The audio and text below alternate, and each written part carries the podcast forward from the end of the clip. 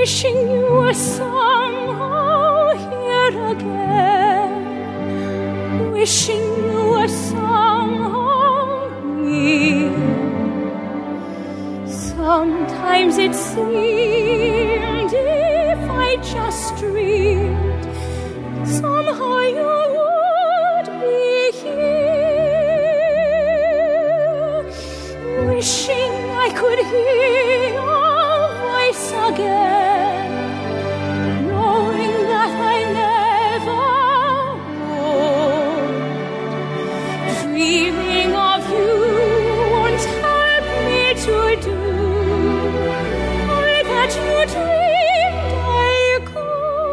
Hello and welcome to Broadway Radio's This Week on Broadway for Sunday, January 3rd, 2021. Happy New Year. My name is James Marino, and on the broadcast today we have Peter Filichia and Michael Portantiere. Peter is a playwright, journalist, and historian with a number of books. His columns appear at Encore Magazine, Masterworks Broadway, Broadway Select, and many other places. Good morning, Peter.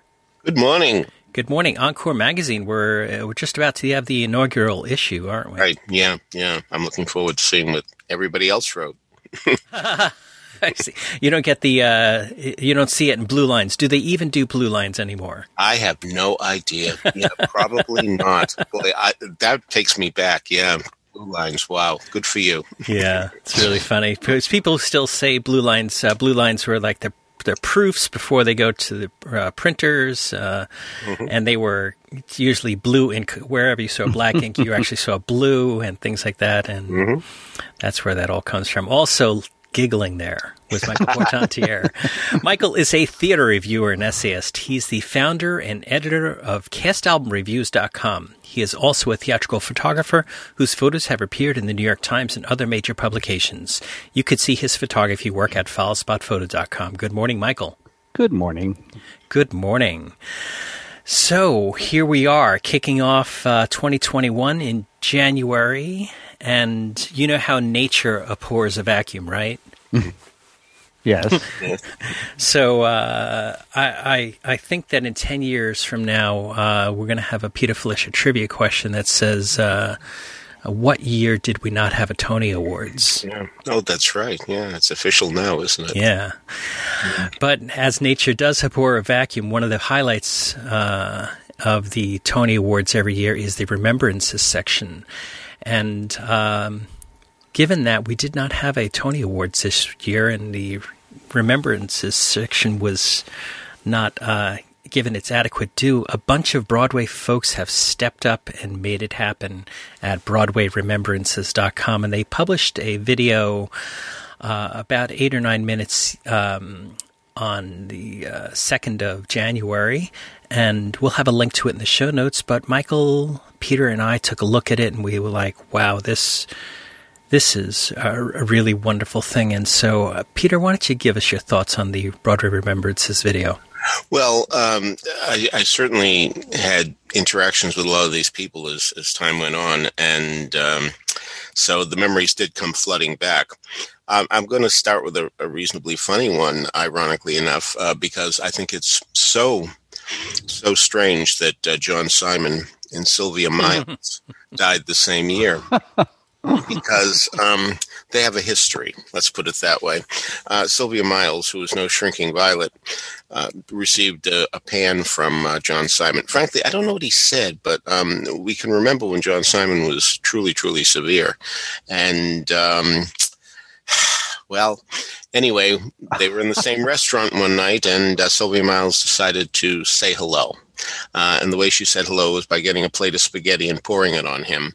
So, um, so yeah, um, I, I think every critic uh, really started um, getting a little easier on people after that happened. You know, cleaning the cleaning bill for a, a, a, suit is is not inconsiderable, and who knows, she may have even ruined it. But um, I believe, didn't he uh, supposedly say to her, "You're going to pay to have this cleaned"? And she said, Yes. it'll be the first time it's been cleaned in tw- ten years." Yes, that's exactly right. that's exactly right. Yeah. So, so I, I do think it's funny that they um, they died uh, reasonably close to each other. Um, he was always very nice to me, um, but that had a lot to do with the fact that I uh, I was friendly with his wife, Patricia Hoag Simon. Um, I, I, first uh, met them at Laurabelle, a lovely little restaurant. I think it was on 43rd Street between 6th and 7th. A beautiful, beautiful place. It's a shame we lost it.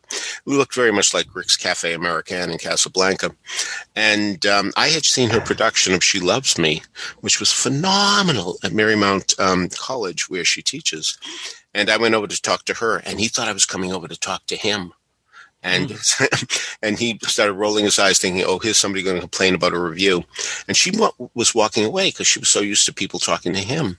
And I started talking to her, and she was he was amazed. I ignored him completely, like for six or seven times. so I kept on talking to her. And she, one time, she sent me a Christmas card saying, "John and I love your reviews," and I thought honey, you might, but uh, there's no way John Simon's going to like my reviews because I'm, I'm a, I, I accentuate the positive, you know. So anyway, uh, so uh, John was always very nice to me. And as a result of that, because I know that his wife obviously, you be nice to him. He's not like you, you know. I mean, so, so, um, so I miss John, um, seeing the the very pleasant side of him, and never got a speck of anything on any of my clothes uh, as a result of uh, John Simon. All right. So, Michael, what did you think about this video? Well, I just wanted to comment that I, I, am looking out my window, and just as we started to talk about this, I see a lovely snowfall has begun. Oh, has it? Uh, so uh, I'm going to kind of keep that in mind in, in remembering some of these folks. And also, uh, I, I, think we should say at the top, you know, we obviously will not be able to mention every single person because it was quite an awful and sad year in terms of the number of people. Sure. Um, so maybe we can, yeah, maybe we can just comment on those that we either had personal experiences with or and or feel that we have you know something specific that that we'd like to say and and also before we start um, I'd like to give the credits on the video we're discussing because I think it's so beautifully yeah, done. Yeah. Uh, produced and conceived by uh, two people I, am not familiar with, Mike Carnes and Stephen Tartic. Um, and uh, music produced by Benedict Braxton Smith. Uh, those people I'm not familiar with, but the rest of the names I certainly uh, know well. Uh, directed by Raul Esparza, music directed by Mary Mitchell Campbell, uh, vocals by Sierra Boggess, uh, who sings "Wishing You Were Somehow Near Again" uh, from Phantom as, as, her contribution to it, and Raul Esparza, who sings "Time Heals Everything" from Mack and Mabel. Um, so I, I I just thought it was beautiful beautifully done. Um, I guess I'd like to start with. Uh, I think it's appropriate to start with Hal Prince mm. uh, because he was such a titanic figure um, in the theater. Uh, I mean, the, the, words are really not necessary. I, I, think in terms of any description or praise of his career. Uh, there's a wonderful little. Uh, the video includes uh, clips of a few of the people actually speaking, uh, uh, you know, saying a few words at in, in interviews or in, in public uh, situations or whatever. And Hal Prince is one of them. And uh, there's a clip of him. I don't, I don't know where it was, but he's talking in front of a group. Uh, you know, and I guess he's commenting on his career. And his comment was, "I can't sing and I can't act, so this is what I've done with my life." and I thought that was just wonderful. He was so, and also uh, I, I did have the pleasure of interviewing him once uh, in a full length interview, and then I got to speak with him and meet him several other times, and he really did seem to be one of the nicest people on earth. And I have to say that, um, of course, Mr. Prince was a director and a producer, but two other producers that we lost um, during this period uh, had reputations not only for their their their great taste and, and, their their success rate in the theater, but also as being just really upstanding, wonderful, nice, sweet people. And they were Roger Berlind and Margo Lion. Um, you know, there's the old joke that. Uh, I, well, obviously, uh, one does not become a producer to make friends. Uh, there, there are so many reasons why uh, a producer might make enemies more easily than than people in other fields. So when you do have a producer who uh, not only do people not speak ill of them, but I I always heard whenever anyone spoke about any of these three people to me, they always made a point of saying how exceptional they were in terms of uh, their being so wonderful as human beings and so nice and so sweet and so supportive and not mean and not nasty and not cutthroat and, and any of those things. So I think that that is, um, you know, aside from their accomplishments, that that is something that those three people uh, that's a legacy that I think we we could all aspire to and, and hope that we might have. I'll never forget Roger Berlind, um, who produced Curtains, telling me, you know, uh, it was about mm, five, six months into the run, and the show had run more than a year, and which was pretty good for a show that didn't get raves. And uh, he said to me, you know, this cast is so lovely, they're so nice, I never get the complaints I get usually when I produce a show in the morning. As soon as I get into the office, the phone is ringing saying, You've got to do something about so and so. He's driving me crazy. That type of thing. Said, This cast doesn't do that at all. They're so wonderful. They really love each other. And even though I know the show is not going to make a dime, as long as we can even slightly keep our head above water, you know, all right, we might lose money this week, but next week we, we might make it back. I'm keeping it open as long as I can because really, these people are having such a good time. I don't want to spoil it for them. Mm.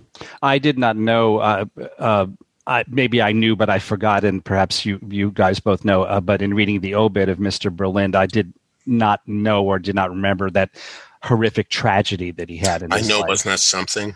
Yeah, yeah. W- having lost his wife and two of his three children in a That's plane something. crash. Can you imagine? Uh, but apparently, that was something. You know, I mean, when when something like that happens to a person, you can go one of two ways. You can just right. crumble, and mm-hmm. you know, or you can pull yourself together and realize what's mm-hmm. what's important in life, and and try to produce and to do good and and he made the latter choice um, two things i can think of that uh, did not happen relative to his career, which which are unfortunate that they did not happen, was the paper mill, the wonderful paper mill playhouse production of Follies uh, that he was involved in. That they really tried to get that to Broadway, but it did not come. I still do not know for certain the reason. I've heard competing versions of the story, but whatever it whatever it did not come in. And then I think uh, I, I didn't double check this, but I think he was going to bring in the production of Mame that I saw at, uh, at in DC uh-huh. Christine Baranski. And I really liked that production. I, I, not everyone agrees with me, but I thought it was were very well cast and very well done. So, um, so those are two disappointments, but you know, more than balanced by everything that he did get accomplished and did get to do. Just really an, an incredible, an incredible um, record. And Margo Lion, even in the clip um, in this video that we're discussing, you can you can kind of hear uh, just her integrity and what a wonderful uh, human being she was, and, and so articulate and and seems so nice. Uh, so I. I, I again, I, I just think these three stellar individuals who will be remembered hopefully for for years and years and years to come in the theater. Well, the other thing about Margo uh, was the fact that she certainly brought a lot of pleasure to a lot of people because it was her idea to do hairspray. She was watching the movie and said, mm. "Oh, what a great musical this would be!" And the thing we always hear about producers today is that uh, so many of them are just money people who come in thinking, "Well, maybe I'll make some money by doing this." But Margo was the old world type of producer who initiated projects, and uh, that was the most significant one she did. And uh, when you think how popular Hairspray has been all over the world, it's really, really something. And it wouldn't have happened had she not been the type of producer who said, "I can see something in this." Now, uh, the thing about Margo is that uh, I'm sure this has happened since, but I, I don't recall any specifics right now. But I mean, Margo believed in hairspray and put her life savings on the That's line. Right. She, mor- she mortgaged right. her apartment. That's right. And um, I mean, with you know seventy five percent or so of all Broadway shows losing their investment, mm-hmm. she was three. She had a one in four chance of lo- Mm-hmm. losing her her life's uh, savings. Three out of four chances. She has one. Well, she had a one four chance of of, re- of, of still con- of re- Yeah. recouping it. Yeah, I mean, I, it was just, and she also took a young Adam Epstein under her wing and uh, made him uh, a, a Broadway producer. And I mean, she was just uh, from every angle a Broadway producer's Broadway producer. And one more thing on her is, uh, and I know I've said this before. I, I, this project, I'm not sure if it was her idea, if she completely initiated it, but the wedding singer, uh, you know, I know she believed in that very much as well. And to this day, I will never understand why that show didn't run for years. I, I just have no no explanation for it whatsoever. I absolutely loved it, and I'm glad she did it, and I'm glad it brought brought great pleasure to those who did see it. I wanted to just mention briefly Roger Berlind. Uh, back in um, was it the nineties? Yes, it was the ninety two to ninety four. I worked for uh, Lehman Brothers, the investment banking firm, uh, and Roger was on the board of Lehman. Uh, and I had a chance uh, just by by sheer chance, not by you know my role at Lehman or anything, but by sheer chance, my office was on the executive floor of Lehman Brothers. Um, and so I had the chance to see him and run into him occasionally. And I cornered him once. Uh, and I'm sure that he thought, "Oh my God, we're gonna have sure. I'm gonna be I'm gonna be pitched here, Yeah. some sort of financial product or some s- sort of thing." And he kind of I said hello, and I was like, "I'm a great fan of yours," and uh, and I was like, um, I talked about the how Broadway impacted me, and he lit up, and he was just very excited and engaged. and every time that I saw him since, he asked me what I was going to see. I mean, he's just a wonderful, Oh. wonderful guy. Yeah. Very, very, very nice guy. So, Another producer, though, um, I will grant you, not doing nearly as much, came into it very late, um, and had a tremendous success uh, right away. Was Roger Horchow, um, who had that wonderful catalog of all these uh, upscale items, and made his money and said, "I'm going to produce a Broadway show that means something to me," and that became crazy for you. And it was supposed to be a one-time thing. You know, I just want to do one. Well, yeah, of course, when you have a hit like that, you can't get it out of your system. So he was involved with Kiss Me Kate and the aforementioned Curtains, and um, right up to Bandstand only uh, a few years ago. And uh, what was really nice is that um, you know the boss could certainly make decisions, and um, he said to Equity, um, "Listen, you know, there's a part in the show in Crazy You that I think I'd be right for. Do you mind if I do it just for one night?" And um, so anyway, they said, "Sure, go ahead." And um, so he. Uh, he played the Carlton Carpenter role, um, the, the Polly's father, and uh, and I will admit he was a little on the stiff side. Yes, he was. yes, he was. Yes, he was. But he was so game and so endearing that uh, you really uh, were very happy. And he had a very nice night, and it, it, he's entitled. And I, he- this is another one. We may not have had crazy for you if it weren't for Roger Horchow. so uh, Michael, you were reading the credits, and something I wanted to bring up as as insofar as um, the credits go is that not only was this a big, huge Broadway collaborative project, um, but that it also they uh, listed uh, about 350, maybe 370 or so people uh, that had passed away in the 2019-2020 season, um, and they invited people to keep adding to this list if they've missed anybody, which is really nice. Yeah, one uh, that was mentioned that they they miss, and of course you can't have everyone. Uh, right, you can't yeah. remember is um, Billy Goldenberg, Mm. who I think uh, was it only the one Broadway credit ballroom. Um, he may have had some interaction. Uh, let's check. But Yeah. He may have had some interaction uh, here and there with some sort of orchestration or even a melody that showed up in a show. But uh, but yes, uh, we all think of ballroom when we think of Billy Goldenberg. Yeah, absolutely, Nice and that score. was Nice a score. wonderful show for all its. It really was. You know, I, again, it's very hard when you're when you're uh, following a masterpiece, and the masterpiece we're talking about is a chorus line, and um, it was Michael Bennett's first show after that, and really had it come before, everybody would have been crazy about it. I think. Yeah. Um, I, I, yeah, Billy Goldenberg had a lot uh, of uh, credits uh, with dance arrangements and. Um, Ah, okay. special material. I mean, uh, shows that um, some people um, might not know, like Let It Ride and Henry Sweet Henry, but 110 The Shade, uh, way back when in 1963, he did the dance arrangements for it, and they're very nice, in fact, and High Spirits, which, believe me, uh, oh, um, I saw High Spirits at the Colonial in Boston, and I'm telling you, that dance music for uh, Go Into Your Trance was so incredible. I couldn't wait to hear the cast album, and of course, it's terribly truncated, terribly truncated, but I'm telling you, if you can find a uh, in theater taping, it's early for those. There is one though. Um, if you hear that dance arrangement in its entirety, it is incredible beyond belief. So, so yes. Um, even though Billy Goldberg didn't concentrate on Broadway, uh, what he did do was really something.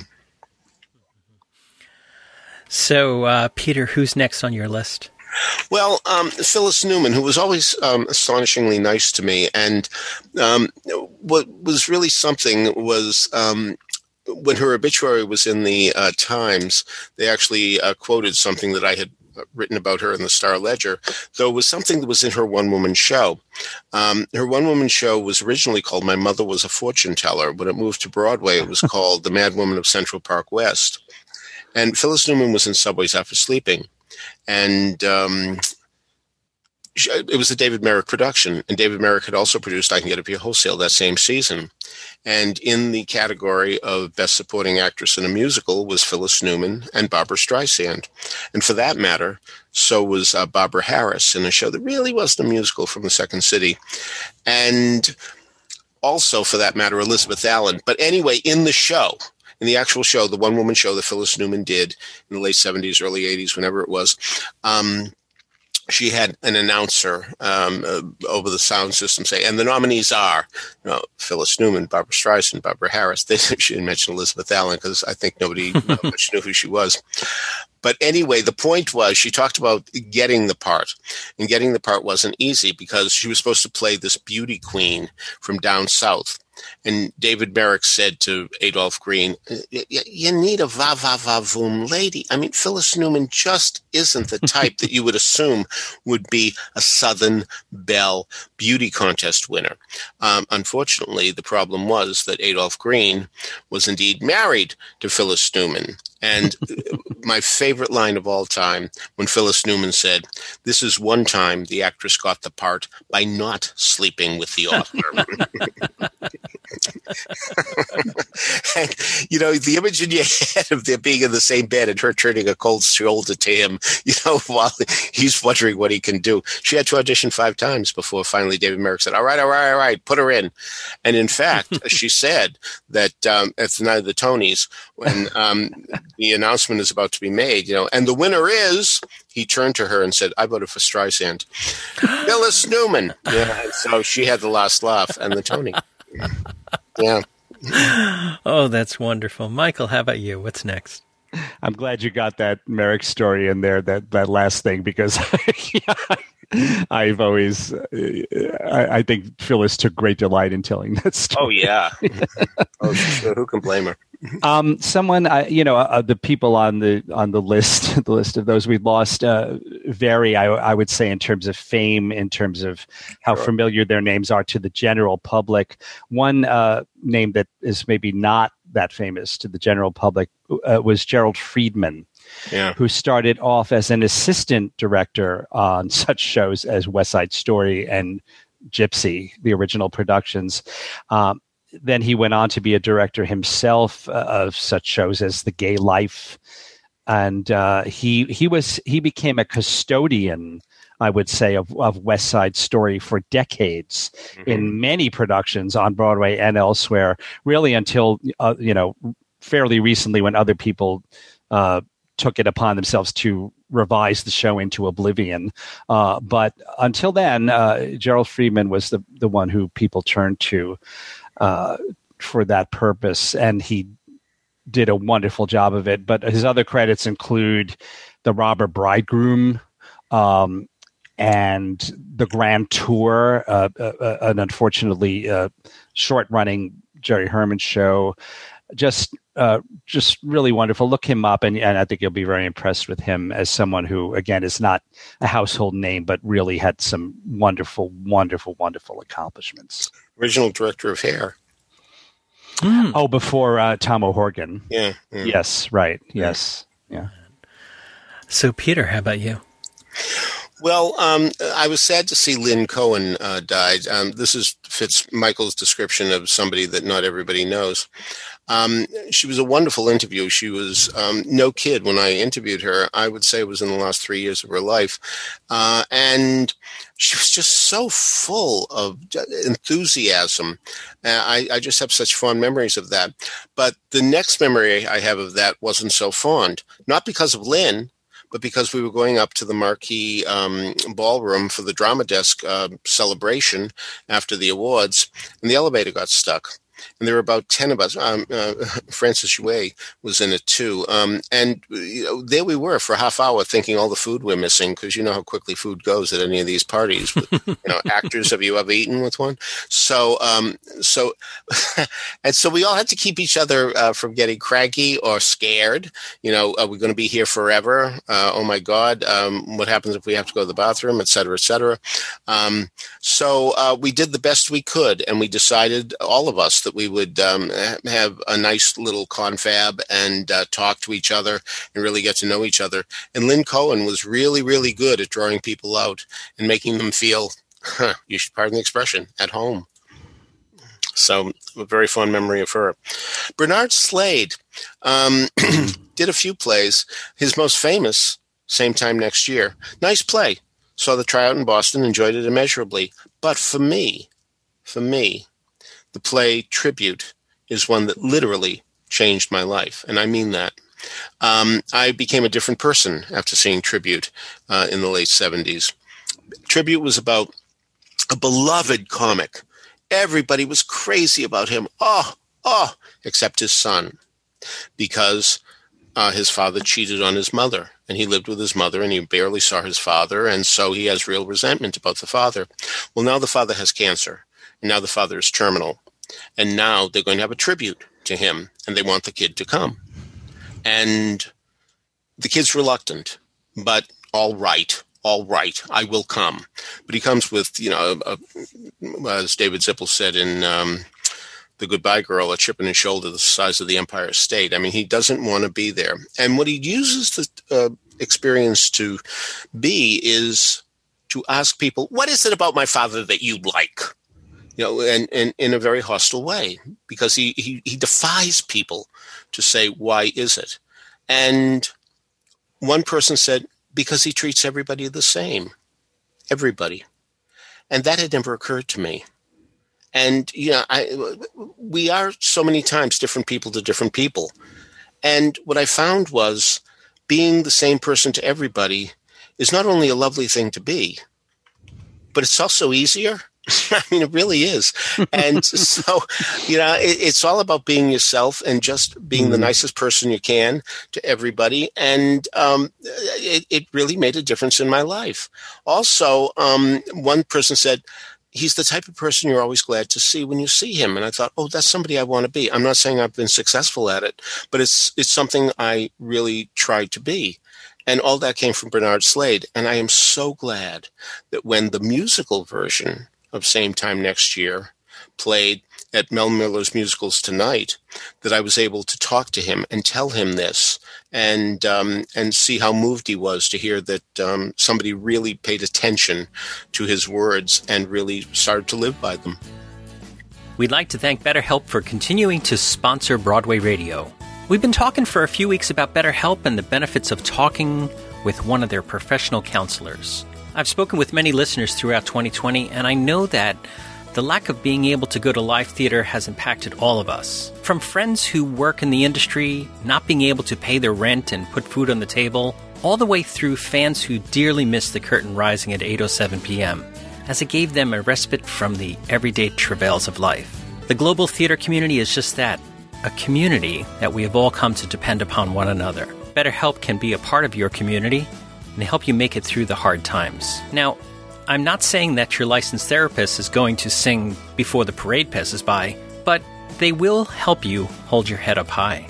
BetterHelp will match you with your own licensed professional therapist, but also recognizes that you may need to make a change, so they make it easy and free to change counselors. You can talk with your counselor in many ways by phone, by video, by messages using the BetterHelp app. Whatever suits your needs in a convenient, safe, and private online environment. Come on, give your best friend a break. They are not professional counselors, but BetterHelp is, and you can start communicating in under 24 hours without having to ever sit in an uncomfortable waiting room. BetterHelp is available worldwide and is more affordable than traditional offline counseling. We know that 2020 has been hard financially, and financial aid is available.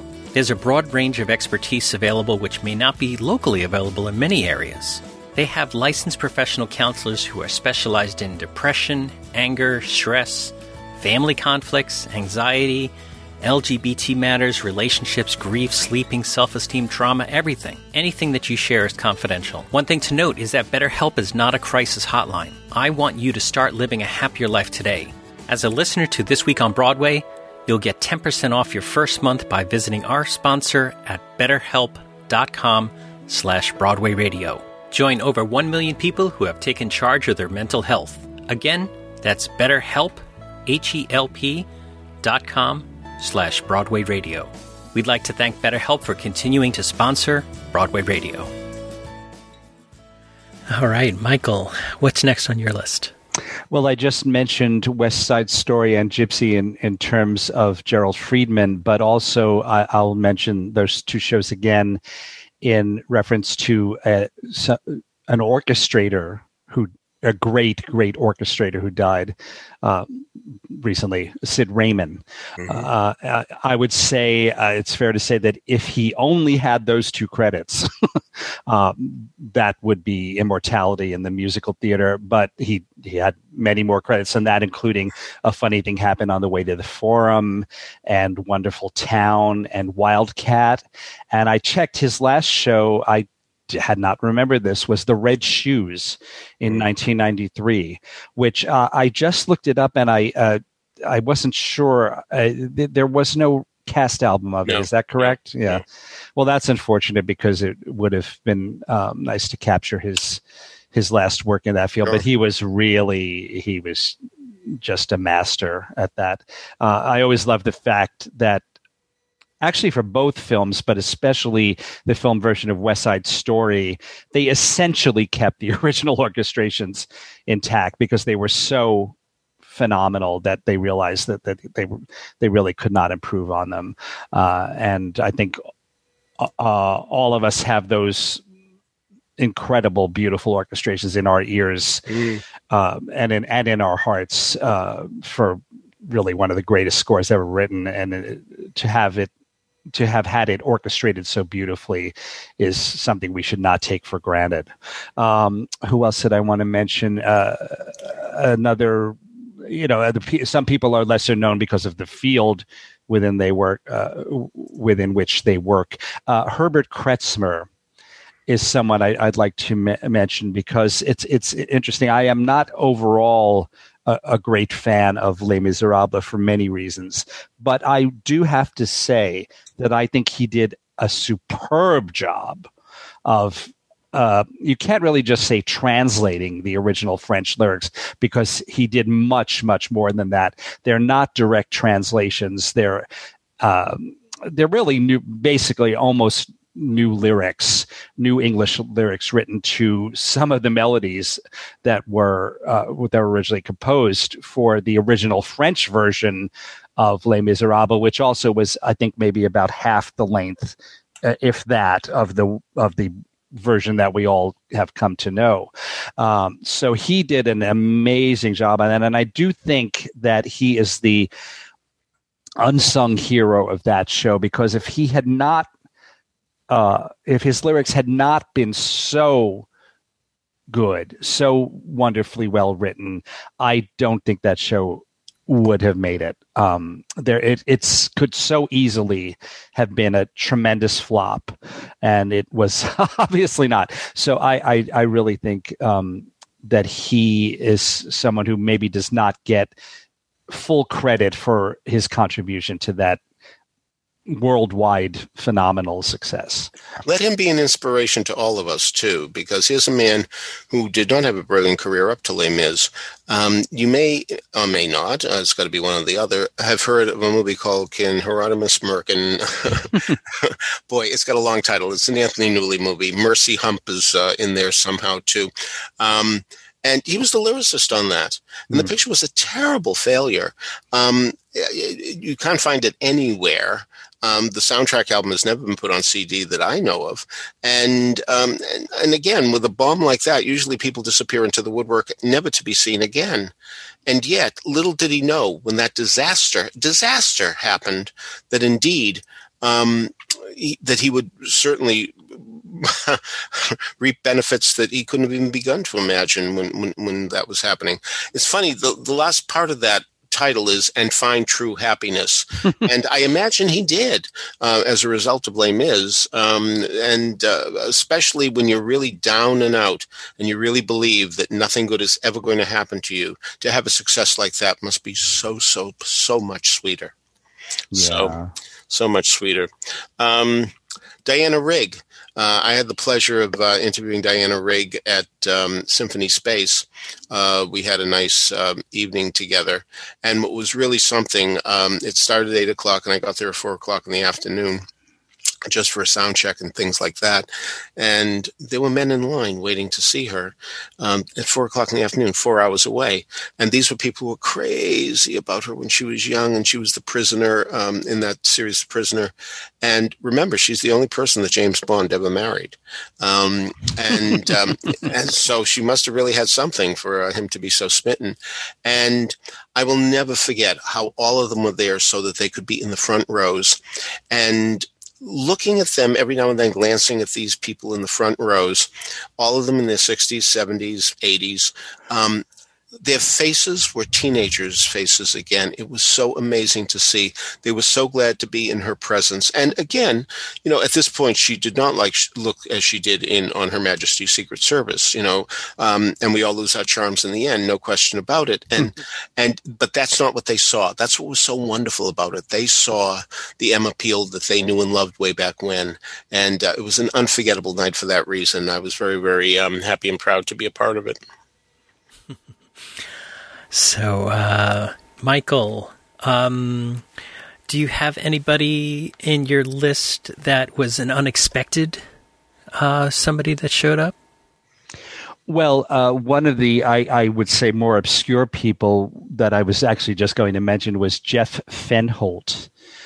Uh, who only had one Broadway credit, yeah, yeah. Uh, uh, creating the role of Jesus in the original production of Jesus Christ Superstar.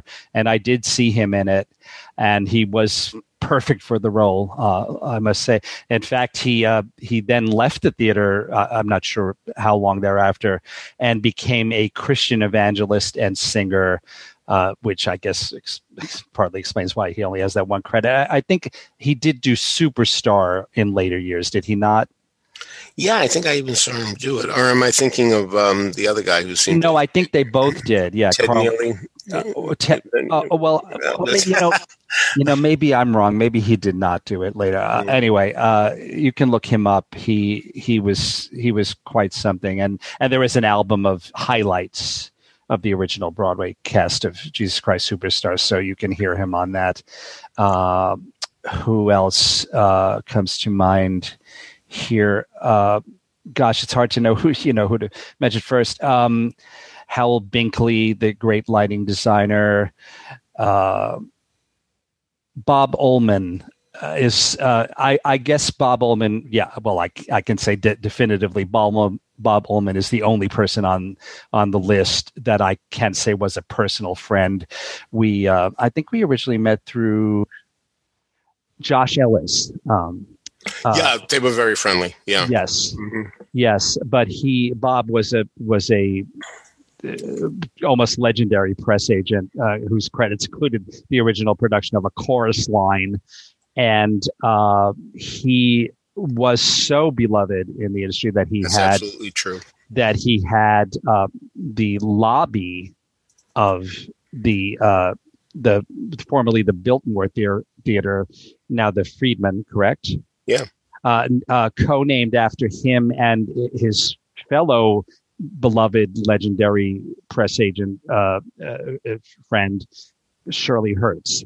So if you uh, when you are able to go into the Friedman again, uh, if you haven't noticed it before, look up above the box office windows. I know it's on that side. Maybe it's on the other side as well. And it says the uh, Shirley Herz and Bob Ullman lobby. I think that's how it's phrased. He really was quite something. And as you can imagine, he had incredible stories. um, he he also uh, he loved he worked with um, at least once at least once Ethel Merman and loved her so much that his that Bob's email address was Ulmerm at I think AOL. Uh, but uh, yeah, I, I, thought that was great that for a press agent to love to love a, a performer so much that they make them the part part of their email address. I, that's a great tribute, I think. Well, in fact, what's really astonishing about that is the fact that uh, you might say, well, you know, all right, he probably was at the end of Dolly, you know, and um, so uh, that was 1970. No, he was the press agent on Call Me Madam in 1950. So the fact that they kept in touch for all those years until she died in the 80s is really something. But they really did. I mean, she really admired him that much. Rosemary Harris spoke so well of him too. She said he mm-hmm. tried so hard to make something out of uh, the climate of Eden, um, a play that she was in that only lasted 16 days. And she said he believed in it so much, and he, I, I could see him calling up people um, and saying, "You've got to see this" and all that. And in fact, she said that um, he was very instrumental in um, having Daniel Blum come and see the show, and uh, he gave her a Theatre World Award and that's how that happened. Uh, but it, it, w- it, wouldn't have happened without Bob Ullman. So um, he really did go the extra mile, and it's no wonder that he worked with um, not only Joe Papp and the Shakespeare Festival doing a lot of their shows, but um, even wound up working for David Merrick for a little while. And uh, everybody winds up working with David Merrick for a little while. But anyway, um, so a quite distinguished career. It, it, he retired in 1980, um, and um, and certainly could have c- continued could have, but um, he saw that the business was changing so much that um, the problem was it mm. used to hmm. be you had to answer to one producer, and of course with all these producers, um, you know, twenty producers on a show, twenty people come up to you and say, "Here's what you got to do." This is the answer. You know and everybody contradicts each other. And so he said i've, I've got to get out. You know I, I just can't please everybody. As difficult as david merrick was at least you know he was one person. And and you knew where he was coming from every minute of the day. But um but not with 20 producers. And that's why he um, left the business in 1980 uh, you know, someone that I, I wanted to mention when he died quite recently on December 2nd is Warren Berlinger.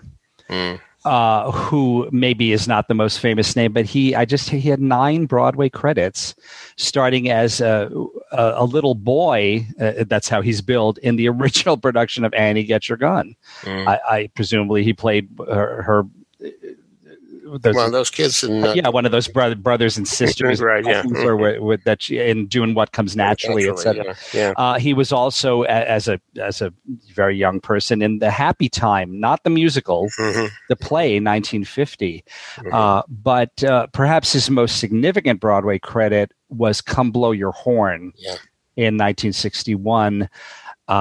But he also did a lot of film and TV, which you can look him up and find that that. And and one thing uh, that that he did uh, that I remember him for is that he played the lead, the Robert Morse role in the London production mm-hmm. of How to Succeed in Business Without Really Trying, obvious, uh, opposite uh, Billy DeWolfe. mm-hmm. and I remember when I directed uh, a high school production of How to Succeed Low these many years ago in 1979, I did a lot of research on it, including going to the Lincoln Center Library and listening to the uh, London cast album, which is, I think, you know, it was the only place I could get it at that time.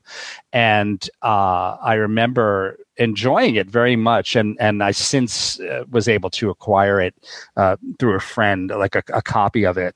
Uh, I, I advise listening to it. It's, it's, one of the really good London cast albums of an American musical, and obviously that role is um, is a wonderful showcase for anyone who has the talent and the charisma for it. And I would absolutely say that applied to Warren Berlinger.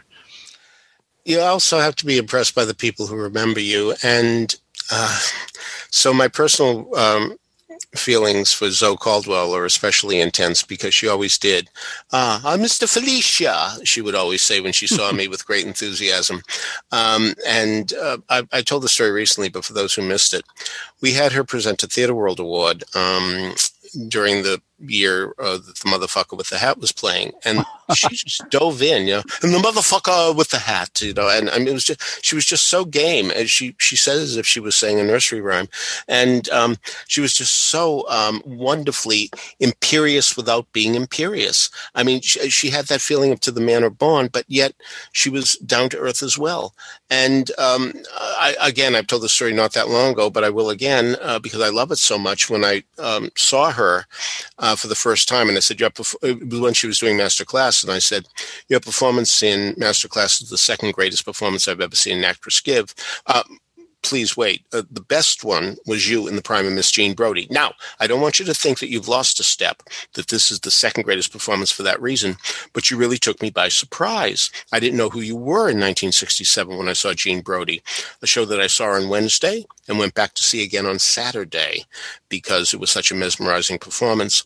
And she said, You saw Jean Brodie? You must have been very young. And I said, no, um, I was already 21. And she said, 21 is very young to be going to the theater. so God love her. You know, really, she was something. She's quoted in the, in the video, the wonderful video we're discussing. Uh, I mean, th- there's a clip of her speaking and she says something to the effect of, uh, she thinks it's very important to have danger in the theater. Mm-hmm. Uh, I, I, think she was referring to the, the, the danger Spider-Man? of life I'm sorry. Spider Man. no, no, she no, meant I, something else.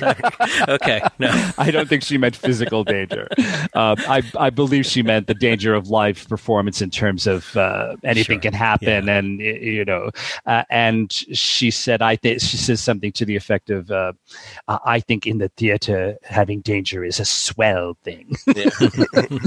Uh, and another wonderful quote, uh, a clip of a quote in in the video is Brian Dennehy, the great, great, great actor, who says um, something about how uh, there's nothing like it when there are a, a, thousand people in a theater and no one is making a sound because they're all listening. Mm. And I, of course, I know exactly what he means. I, I seem to remember more than one moment like that when I saw him in Death of a Salesman. Um, and then I I think I've told this story before.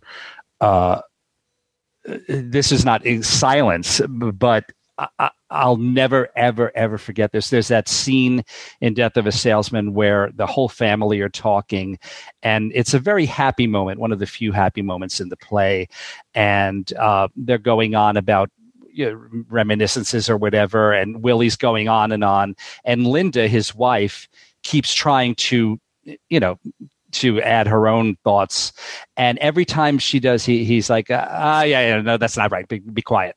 Um, and he does it. He did it like three or four times. And the wonderful Elizabeth Franz was playing Linda. And I'll never forget uh, the like the last time he did it.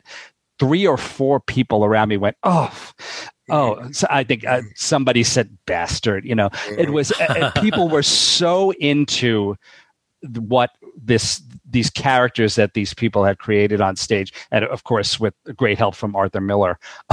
um, and I will never ever forget that. But it's very true what he says about silence in the theater at, at, at dramatic moments when you can literally, almost literally, hear a pin drop. Um, I've always said that. Uh, uh, conversely, uh, two two of the the the greatest moments in the theater are when uh, when an entire theater is just rolling in laughter and the c- community of that kind of community response. But I think you know they're both unequaled. Uh, it, it, it, you really don't get anything like that in, in any other situation uh, other than live performance. And that's one of the many reasons why we all miss it so, so desperately and hope mm. that it comes back very soon. Hopes it comes back. Um, two gay pioneers, Mart Crowley, Larry mm. Kramer, um, did a great deal for the gay community in very different ways. Yes. Um, uh, the boys in the band certainly uh, brought a lot of awareness to uh, to people that um, gays should not be uh, treated terribly because looks what happened to them if they do. Larry Kramer, I'll never forget when uh, the Broadway revival of The Normal Heart happened, and uh, I was very surprised to come out of the theater, and there he was passing out uh, literature. Uh, he didn't let people know he was Larry Kramer. He was just uh, this arbitrary person who was hired for two bucks an hour to pass out uh, flyers on the street to uh, for his cause. Um, he, he, was not interested in getting attention for himself. He was interested in getting attention for his cause, uh, for people to still to be uh, working to make sure that AIDS disappears. And um, it, it, really, the normal heart affected a great many people in a very different way from the boys in the band. But both of those plays and both those playwrights will be remembered for those plays um, that's what really put them on the map. Uh, certainly, Larry Kramer did a lot more writing than Mart Crowley did, and um, uh, certainly uh, one of his novels with a with a name that uh, we're not very very fond of, but. Um, was was an important one too, but it's the normal heart for which he'll be most remembered, and I'm very glad that um, the HBO special was um, recorded. And I'm very glad, of course, that the Boys in the Band has two uh, film versions that will um, last forever. So uh, I'll, I'll miss them both. You know, I, I think I mentioned I did recently acquire the recording of the original production on LP, 2 mm-hmm. LPs, in fact. And it's fascinating to listen to it, uh, especially if one knows the film version really well, the original film version, and to hear the different um, to hear when the inflections and the line readings are very similar and when they're very different. Uh, mm-hmm. I highly advise everyone to do that. Um, someone, uh, I suppose, a relatively obscure person who we lost um, during this period was Anna Quayle. Uh, mm. who uh, uh, her one Broadway credit is, is all the women, all the lovers, basically, in "Stop the World, I Want to Get Off," and uh, many people know her and love her from the cast album of that.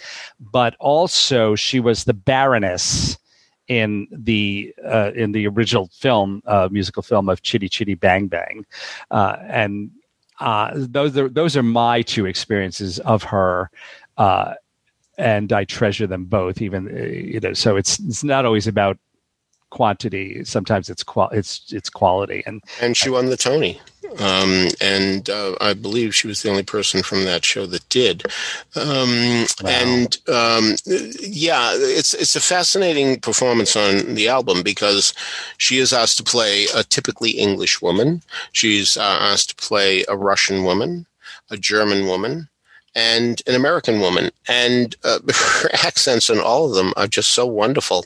Um, the the um, the American woman uh, is like a showgirl type, uh, and um, and after hearing her be so uh, utterly English at the beginning uh, because uh, there she plays the wife of Little Chap, so she gets to um, be there uh, more than the other women uh, who, mm. with hmm. whom Little Chap has affairs. That's um, and of course one of the points is that uh, men keep marrying this and, and, getting attracted to the same women. Um, and, and women to men too, that they have a certain type. And um, so uh, even though, of course, it was more economical to uh, to have one actress play four roles, uh, there was there was a theme that really supported that, and so yeah, I would like to have seen her. I, I only saw the touring company, and she didn't do it. So, uh, but that album really makes a great case for why she won the Tony. Definitely, uh, someone we lost way, way, way too young is Mark Blum. Yeah. Uh, nine Broadway credits, beginning with uh, The Merchant in 1977 and ending with The Assembled Parties in 2013. Um, he really superb, excellent journeyman actor, and a great loss. Uh, the the um, of course not not all of the people that we lost during this period were to COVID, uh, but I believe he he was one, uh, and and that's really that's really really sad. Um, who else? Some I'm just looking at my list here. It's it's really it's really so sad. Let me throw in one here Sure. for a second. Uh, Merwin Foard. Yeah. Yes. Yeah. yeah. I mean, just I, I had the funny part about how I met Merwin was that I was actually we were joking about talking about blue lines before. I was copy editing uh, a playbill, and I was like, "You, you spelled this guy's name wrong. His name's not Sure. Merwin. Yeah, yeah. It can't be."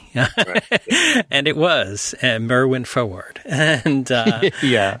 and uh, he was just uh, just a, a real beautiful person, an incredible talent. He understudied a ton of people, uh, stood by for a lot of people on Broadway. Um, He was always working. I couldn't wait for him to have his great character role breakout type of thing that that uh, was going to make him a big star.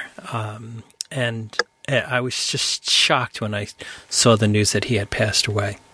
Well, he did have. Um, I, I thought that uh, what might be the breakout was when he played Richard Henry Lee in the revival of 1776, and you know he he worked constantly and steadily, but.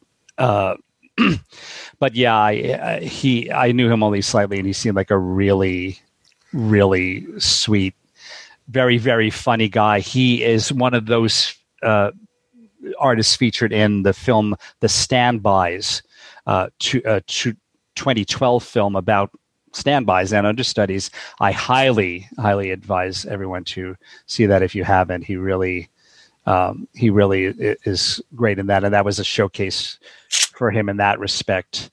Um, I think I have mentioned the last time I saw him was when I was in DC. I don't remember what show I was seeing, but I was at the Kennedy Center at the same time that he was there in The Sound of Music playing Max. Um, and also in the building that same afternoon uh, and evening was Donald Trump because they were having some kind of a rally uh, in in the third theater uh, at the Kennedy Center. So we uh, so Merwin and I joked a little bit about that, but it was really great to see him then. And of course, I, I had no clue at the time that it would be the last time I would see him. So rest in peace to him. Well, the other thing too, um, it's being a standby or an understudy. Of course, is such a thankless job in so many ways because you may never, ever, ever go on. Of course, but when you look and see what he was um, an understudy and standby for, it tells you something about him, because indeed. What we're talking about here are substantial roles. They really have to trust that the person who's going to go on is going to be able to do it. So when you think that he was the understudy for Sweeney Todd, um, you know, that's that's that's pretty impressive for Gaston in uh, Beauty and the Beast.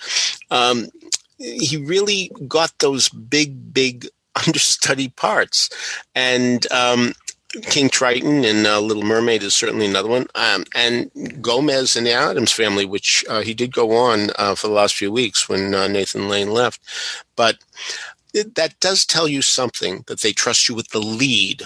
Uh, it may be a secondhand compliment, a left-handed compliment, but nevertheless, it does say something about you that they trust you. That if something went wrong with the announced star, that you'd be able to fill those shoes, and that's pretty good. Oh, and closely related to that is uh, I have often heard it said of people who are uh, who are well known as standbys and covers that they are so good in that respect that sometimes that works against them becoming stars because Absolutely true. they're they're so incredibly valuable Yep. uh, because of their versatility and their their great talent as standbys and covers that uh, and it's you know it may be un- terrifically unfair to them in in a sense but but it is as Peter said it's a great compliment in another sense Yeah.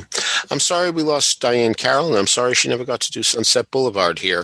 Yeah. Um, she was one of the first people I ever saw on stage. I was um, I saw the original production in No Strings, in which um, she shared a Tony Award with Anna Maria Alberghetti in Carnival, and um, she she had a distinct uh, look and a distinct uh, personality on stage and a, a, voice that really is unlike anybody else's. And that cast album is really quite a, an album. Um, and partly, of course, because Richard Rodgers was writing in a swinging style that he hadn't written in uh, during the Hammerstein years.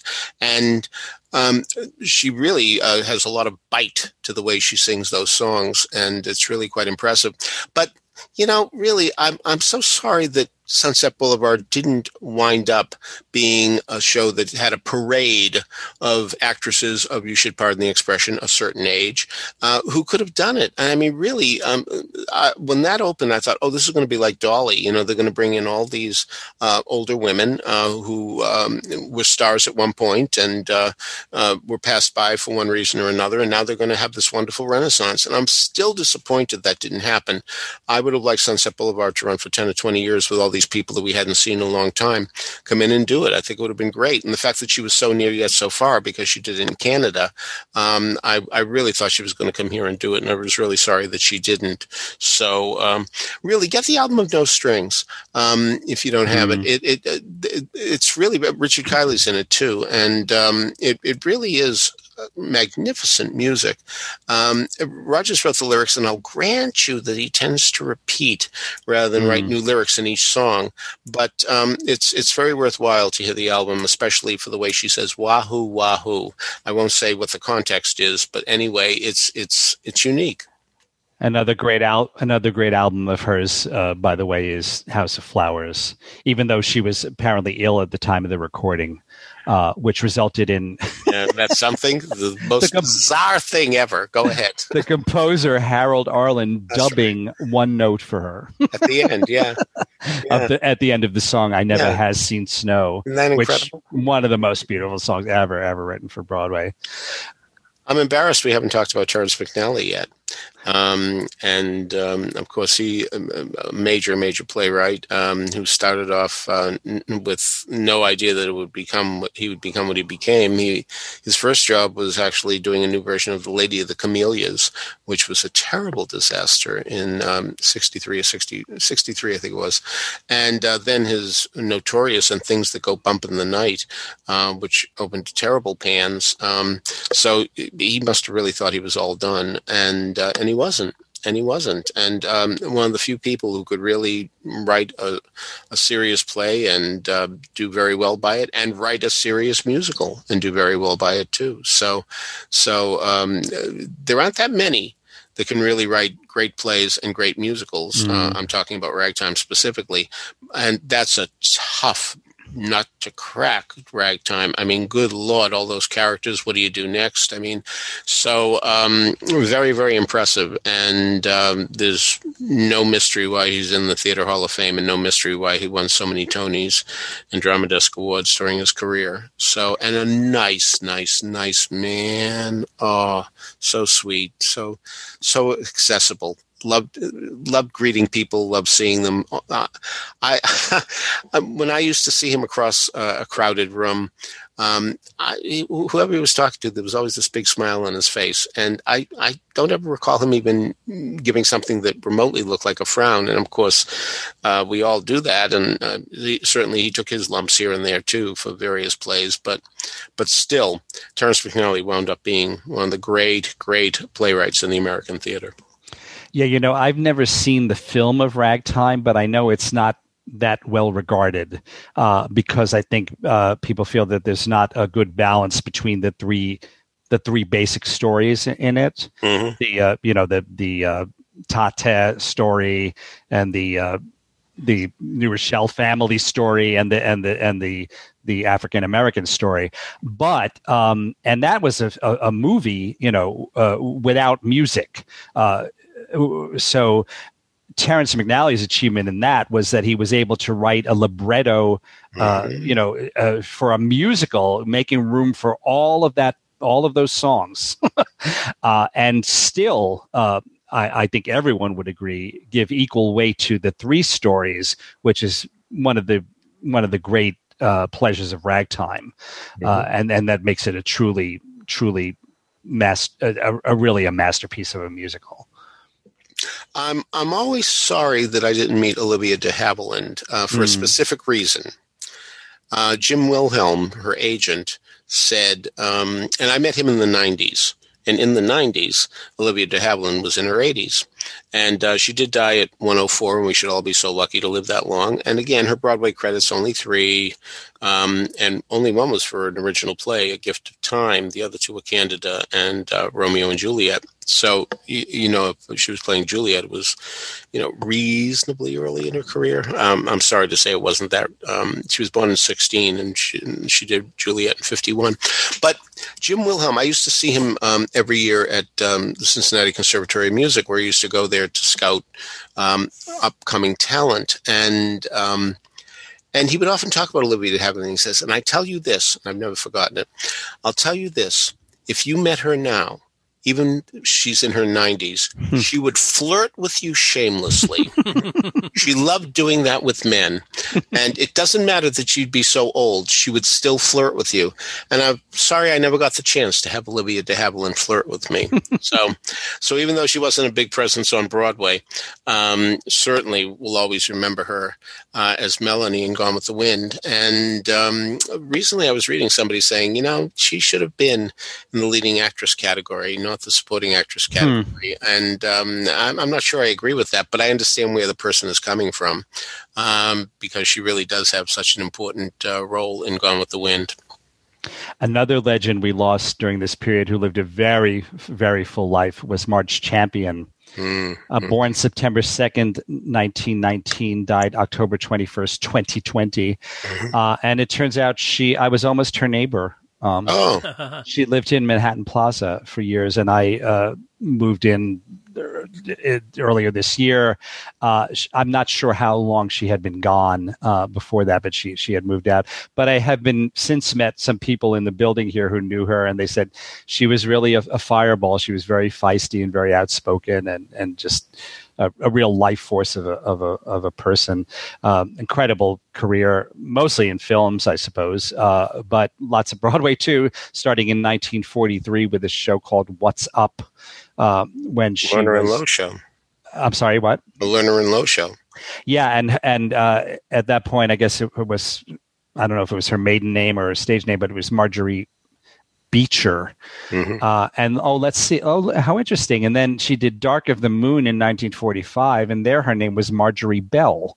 Mm. Mm. And then uh, she did Beggar's Holiday as Marjorie Bell in 1946. And then in 48, uh, you see the name Marge Champion appear for the first time uh, when she was assistant to her husband, um, choreographer Marge uh, Gower Champion, for Lend an Ear. Uh, it's often been said, you know, you always hear about the woman behind the man, but mm. supposedly she was really very much involved with the choreography for Bye Bye Birdie and Hello Dolly, that she really had a lot to say. I'm, I'm, was I there? No. Do I know for sure? No. But um, if rumors mean anything, and they may very well, and they may not, one of the other, of course, um, supposedly she said, um, Gower, why don't you do this? Um, and he took her advice and really um, had great success with both those shows, as well as Carnival. Um, I understand she had a lot to do with Carnival as well. So um, just as mm. Bob Avian was such a wonderful editor for Michael Bennett, and Michael Bennett would have been the first one to tell you that.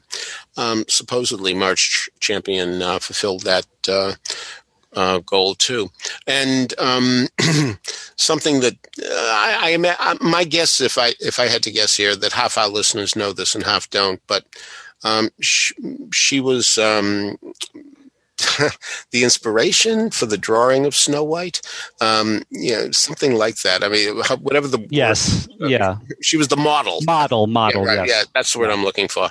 Um, and I don't mean the Taylor model com- Camzoil, no. So yeah, she was uh, definitely um, in their minds when they drew Snow White. So uh, so that's uh, great fun too to know.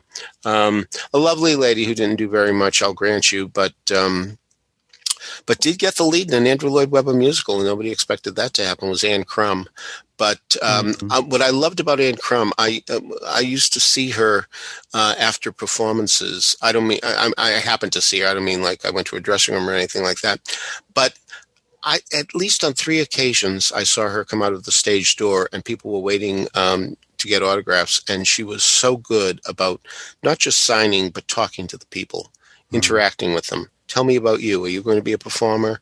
Uh, oh, I hope you are. You look like you have the right look for it. All that kind of stuff. She was really so lovely to people, and she's one who I think died much too young. Um, D.A. Pennebaker uh, who gave us one of the most fascinating documentaries we could ever ask for, and that's the original cast album of Company, which strangely enough got parodied um, not that long ago. But um, yeah, as if you look at that documentary, it says at the beginning this was supposed to be one of uh, many original cast album documentaries, and wouldn't have been something if that could have happened. But we have to be very grateful to uh, that uh, documentary of the recording session of Company because there are so many little details in it. The one that I really find most interesting is after Dean Jones sings "Being Alive," the look on his face says, "That's it." I am done with this show. It's over.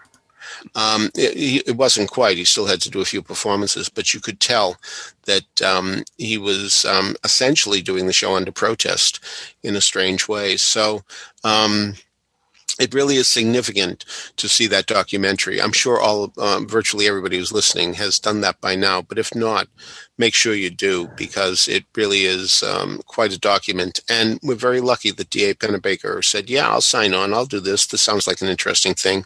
Mm. Um, he didn't have that much interest in Broadway, not that much. So to do that, I mean, he did a documentary on the Fun Couple, uh, a play that lasted three performances that Jane Fonda was in. And um, so um, he did have an interest in Broadway, but it wasn't his focus because he was a filmmaker. But nevertheless, we're very grateful he did those. And a missed opportunity or several missed opportunities uh, at the beginning of that film. There's a crawl, a, a text crawl, uh, you know, giving a little background on the film, and it says that it was to have been the yeah. first in a series. Yeah. yeah. Can you imagine? Yeah, indeed. what else we might have had other documentaries of, of cast recordings? Really unfortunate. Um, a couple of other people that we lost way, way, way too young. Of course, Nick Cordero, mm. whose valiant, valiant battle with COVID was was very well documented. He was unforgettable in Bullets Over Broadway, um, and also uh, in several other things that I saw him in, and uh, met him only very briefly at a Tony Awards event, and he just seemed like the sweetest guy. So, rest in peace to him. And someone else, um, I guess, a lot of people did not get to see have the pleasure of seeing this fellow perform, but Peter Saide, S A I D E. Mm-hmm. Um, who was in Desperate Measures, uh, off Broadway, and he was really, really great in that. He died at age 36 mm. from complications of surgery, not not related to COVID, um, mm. as far as I know. Uh, and that was that was a really hard one to take. So um, I rest in peace to him as well, of course. Mm. Pamela Payton-Wright, who uh, was such an important building block in the success of the effect of gamma rays. Um, on Marigold, Mar- uh, Moon Marigolds. a lot of people, of course, um, come, came out of the theater talking about Sada Thompson, who was phenomenal. Yes, she was. Or even Judith Lowry, who played the old woman. And that's the, the, the show that really jump started her career. She started getting all those old lady roles. If you don't know who I mean, just imagine the person you used to see playing the old lady um, every time there needed to be a really, really, really, really, really old lady. And that's Judith Lowry. But Pamela Payton-Wright was a very important part of that project because indeed, this is the story of a mother and a daughter and that daughter really had to hold stage with Sada Thompson, giving this phenomenal performance. And um, I was so glad that I saw a performance of it at the Mercer Arts Center, a place that literally collapsed, literally collapsed. Um, and uh, thank God nobody was in it when it happened. But but um, uh, she was uh, somebody who I saw a lot when she worked at um, Trinity what was called then Trinity Square Repertory Company. It's now Trinity Repertory. They don't uh, have the square anymore, and it was not a square theater. Believe me, um, Adrian Hall did amazing work there. Um, she was the understudy for the um, young woman Maud in The Grass Harp. Uh, and uh, she told me because uh, I had seen the Grass Harp in Providence, and she said that um, she was always disappointed she didn't go on. And she said, "Oh, nothing will ever happen to me. Look at me, I'm just the understudy. Nothing's going to happen to me uh, ever." And that wasn't the case at all. She did have a wonderful career, and uh, but uh, I remember her very vividly in our wilderness in. Um, uh, in uh, Providence, and uh, it was a lovely, lovely performance. So, so um, I liked her immeasurably, and I was very glad I got to talk to her when she was doing a play at the George Street Playhouse in New Brunswick, New Jersey. So, so yes, um, somebody who really uh, should be mentioned. As I said earlier, uh, uh, we, we cannot get to everyone. Um, mm. the, the, the brilliant dancer Tommy Rall, mm-hmm. the incredible set designer Ming Cho Lee, mm. um, and someone, but someone I I can't fail to mention, and and maybe I, I will end with him is Bernard Gersten, mm. uh, who I talked about uh, several months ago because I was reading the um, the fascinating book Free for All mm. about the history of Joe Papp and the public theater, and I am telling you, if you read that book, you will you will absolutely agree that if it were not f- for Bernard Gersten, there would basically be no public theater as we know it. Um, nor would there probably be a, a, Lincoln Center Theater as we know it, uh, because he was instrumental in uh, in the flourishing of, of both both of those. Uh, specific story about how uh, the uh, when the public theater was negotiating to acquire its uh, its theater complex down on Lafayette Street, and uh, apparently uh, there was a meeting uh, to that effect, and and it almost ended in disaster because. Uh, Joseph Papp was objecting to some of the terms and literally walked out of the meeting, uh, which I think was going to involve, you know, the deal was going to be that the, the public would get the building for basically for free. uh, but but um, Mr. Papp, I believe, was concerned that um, that if they proceeded with that deal, that that he would be beholden. Uh, to this to the city and the state or whatever, and not uh, have full control over the theater in terms of content and what he would produce, et cetera, et cetera.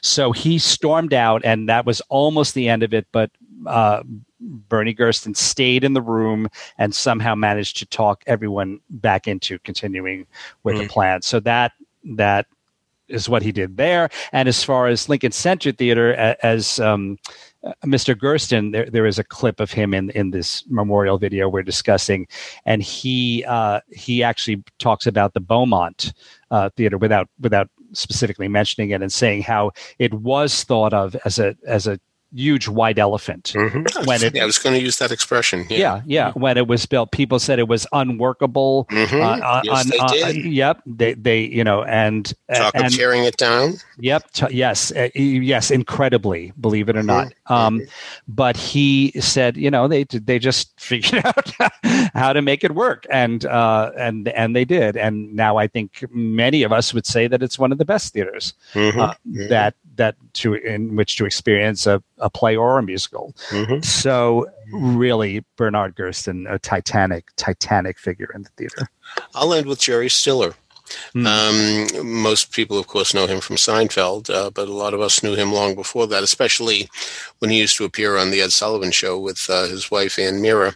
Um, they were they were a wonderful team, um, but um, he he had a fascinating history with uh, Broadway.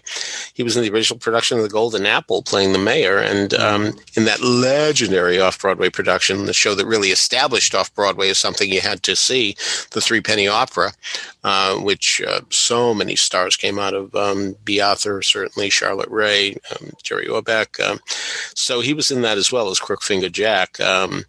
And um, if you really want to see how funny he could be, I urge you. Here comes Terrence McNally again to see the movie of The Ritz, hmm. one of my all-time favorite movies, and he's very good as playing uh, this mafioso type um, who really wants to set up his brother-in-law, whom he hates, uh, to really um, have a scandal by sending him to a gay bathhouse. And poor um, Jack Weston has no idea why he's there, but um, it's a very, very funny performance, and his interaction with F. Murray Abraham in that movie.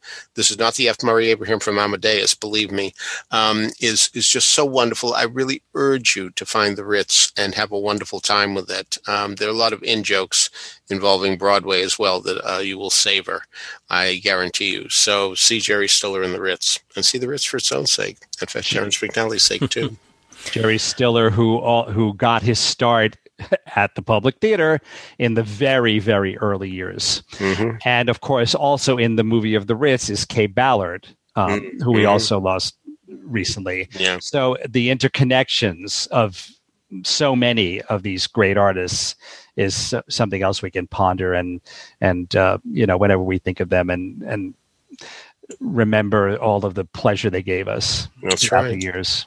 Mm-hmm. All right, so we talked about thirty some odd folks uh, and as I mentioned before, this uh, list on BroadwayRemembers.com is more than 325, 330 some odd people. So just a small glimpse of it.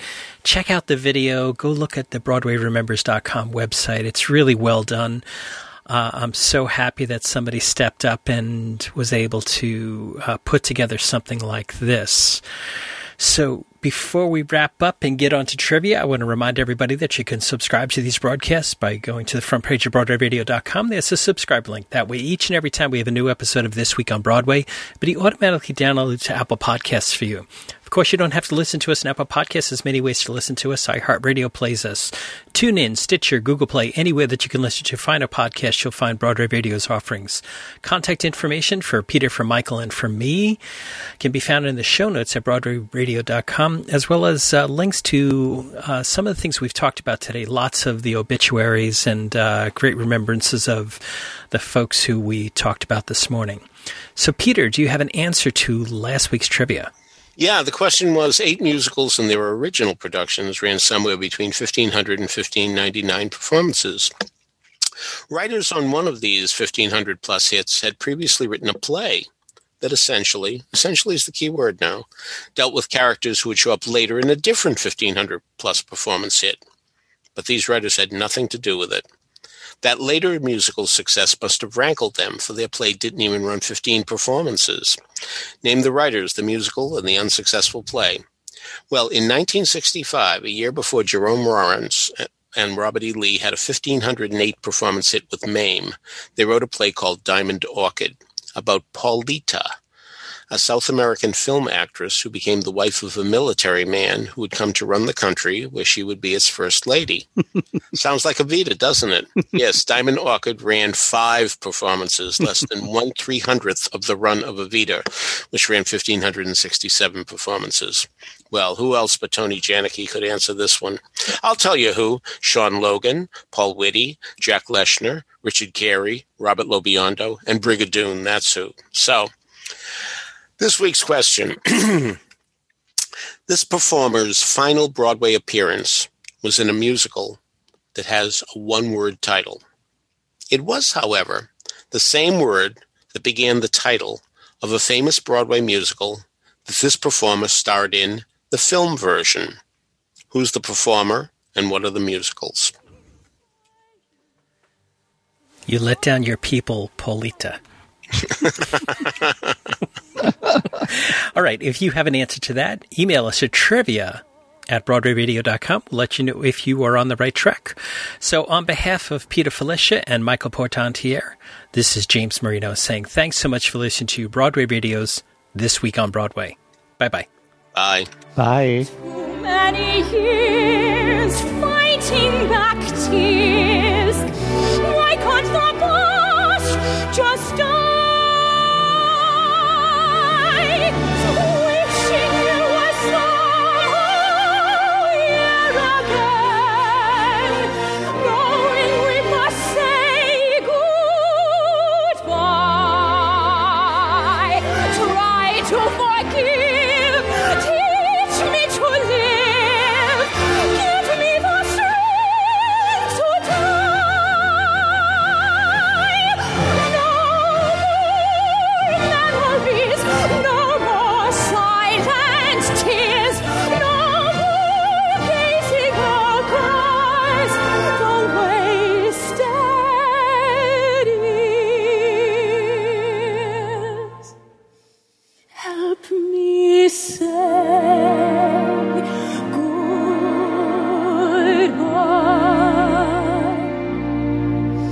Help me say